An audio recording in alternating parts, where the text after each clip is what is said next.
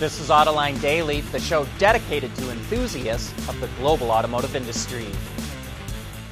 Toyota has been behind other automakers when it comes to BEVs, and in order to catch up to the competition, the company will spend $13.5 billion by 2030 to develop batteries for EVs.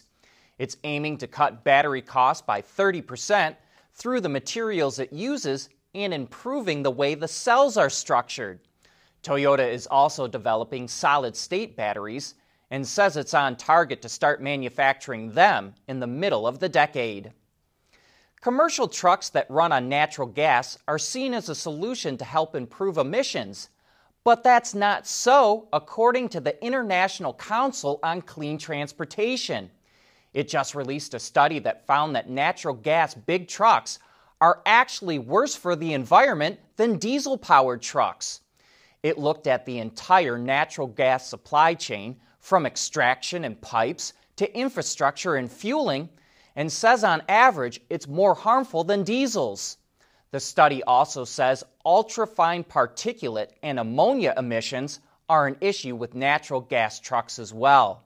The ICCT says it's a waste of time and money to build out the infrastructure for gas trucks and that it's better to just convert the truck fleet to electric. Rivian hopes to start deliveries sometime this month, and now we have some official range figures from the EPA.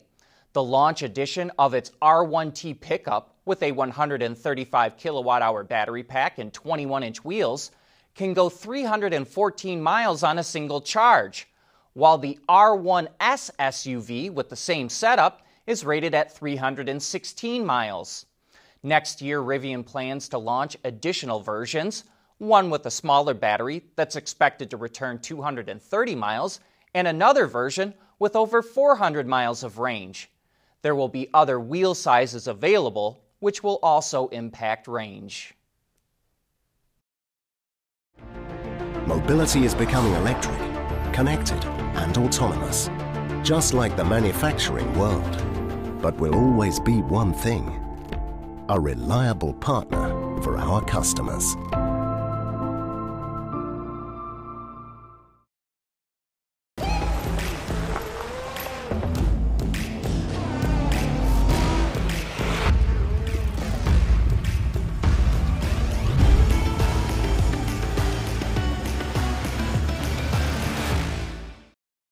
We want to know what drives your testing? OTA, connected car, diagnostics, remote testing. Intrepid Control Systems is here to help you work from anywhere. Intrepid Control Systems, driven by your data. The IAA show in Munich kicked off over the weekend, and we've got a bunch of reveals to look at. And here's one of the coolest concepts from the show it's called the Microlino, an all electric, modern day version of the Isetta. And just like the original, the front end opens. Sliding side windows are as simple as they get. And note how the headlamps and rear view mirrors are integrated into one module. It's from a company called Micro that's based in Switzerland. The design was done by Icona and the engineering was done by Cecomp. There will be three trim lines available Urban, Dolce, and Competizione. Target price 12,500 euro, and Micro claims it has 24,000 reservations. Mercedes revealed a number of new electric vehicles, and first up is the electric version of the G Class called the Concept EQG. While this is a concept, the company says it's a near production ready version.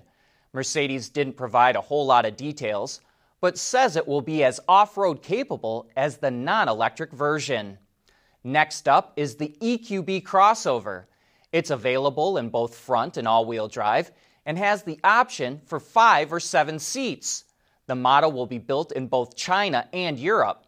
It launches in both of those markets this year and it arrives in the US in 2022.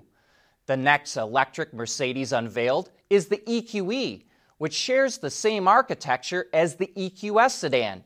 It's slightly smaller than the EQS, but it's about the same size as the CLS. The battery has 90 kilowatt hours of usable energy, and it has a range of 660 kilometers or 410 miles based on the WLTP test cycle. And it can be upgraded with over the air updates. The EQE will be built in Germany for global markets and in China for the Chinese market. It goes on sale in the middle of next year. And finally, Mercedes Maybach revealed the EQS crossover. The concept is a preview of the production model. With this being a Maybach, the interior has been designed around chauffeuring riders with plenty of rear seat amenities. The company didn't reveal when the production version will be available, but the non Maybach version goes into production next year. It will have a range of 600 kilometers or 370 miles based on the WLTP cycle. Volkswagen unveiled the next model in its ID family of electric vehicles, the ID Life concept. It features a 172 kilowatt electric motor, which accelerates the vehicle from 0 to 100 kilometers an hour in 6.9 seconds. And it comes with a 57 kilowatt hour battery pack that provides 400 kilometers of range, or about 250 miles, based on the WLTP cycle. The concept is the first MEB based vehicle that has front wheel drive, and it's a preview of a production compact crossover that will launch in 2025. VW says that model will cost 20,000 euros. BMW is really starting to push its environmental image as a way of separating itself from its competitors, from going electric to using clean energy in manufacturing and sourcing sustainable materials. And it says it wants to be the world's most sustainable manufacturer in the individual premium mobility space. And all aspects of that shine through in its new iVision Circular concept. It's a small four seater electric that looks ahead to the year 2040 Almost all of the car is made from recycled or recyclable materials, including steel and aluminum, and it even says its solid state battery can be completely recycled. Another way BMW plans to cut down on waste is with 3D printing, where excess material can be put back into the loop. In the iVision, not only is the crystal like center of the dashboard 3D printed, but so is the outer ring of the steering wheel. And one last interesting note on this concept is that it's going away from the massive twin kidney grille, but it is still a prominent part of the design, extending out and incorporating itself into the headlamp assemblies.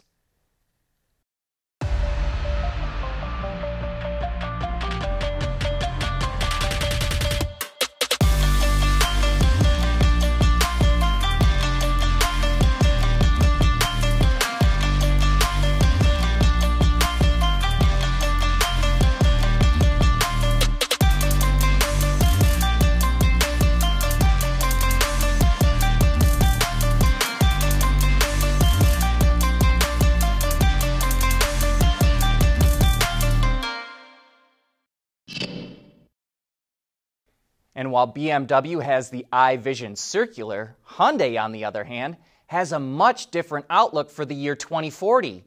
That's when it hopes to popularize hydrogen technologies. And it all starts in 2023 with its next gen fuel cell system that will come in 100 and 200 kilowatt variations, which is equivalent to 134 and 268 horsepower. It says those systems will cut costs by 50% and reduce package volume by 30%. By 2028, Hyundai wants to be the first automaker to apply fuel cells to its entire commercial vehicle lineup. And by 2030, it says the price point of a fuel cell EV will be comparable with a battery electric vehicle.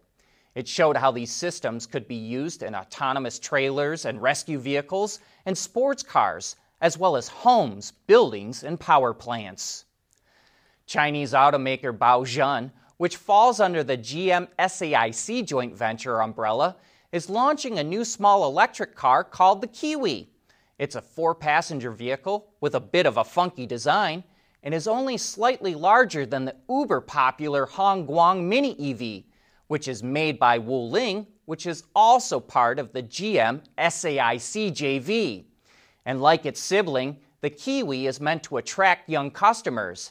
but it will likely appeal to a slightly more upscale buyer. With a 40 kilowatt electric motor and 150 newton meters of torque, it has nearly twice the power of the Mini EV. It also has about twice the range, 305 kilometers or about 190 miles. Top speed of 100 kilometers an hour or about 62 miles per hour is the same as the Mini EV, but the Kiwi comes with Baojun's latest infotainment system that also includes navigation. So, as you would expect, the Kiwi carries a higher price tag. It ranges between roughly $10,800 and $12,200. But that's all for today's show. Thank you for watching.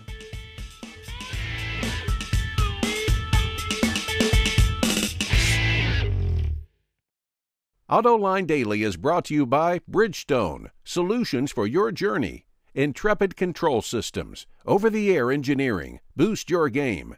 Schaeffler, we pioneer motion. And by Magna.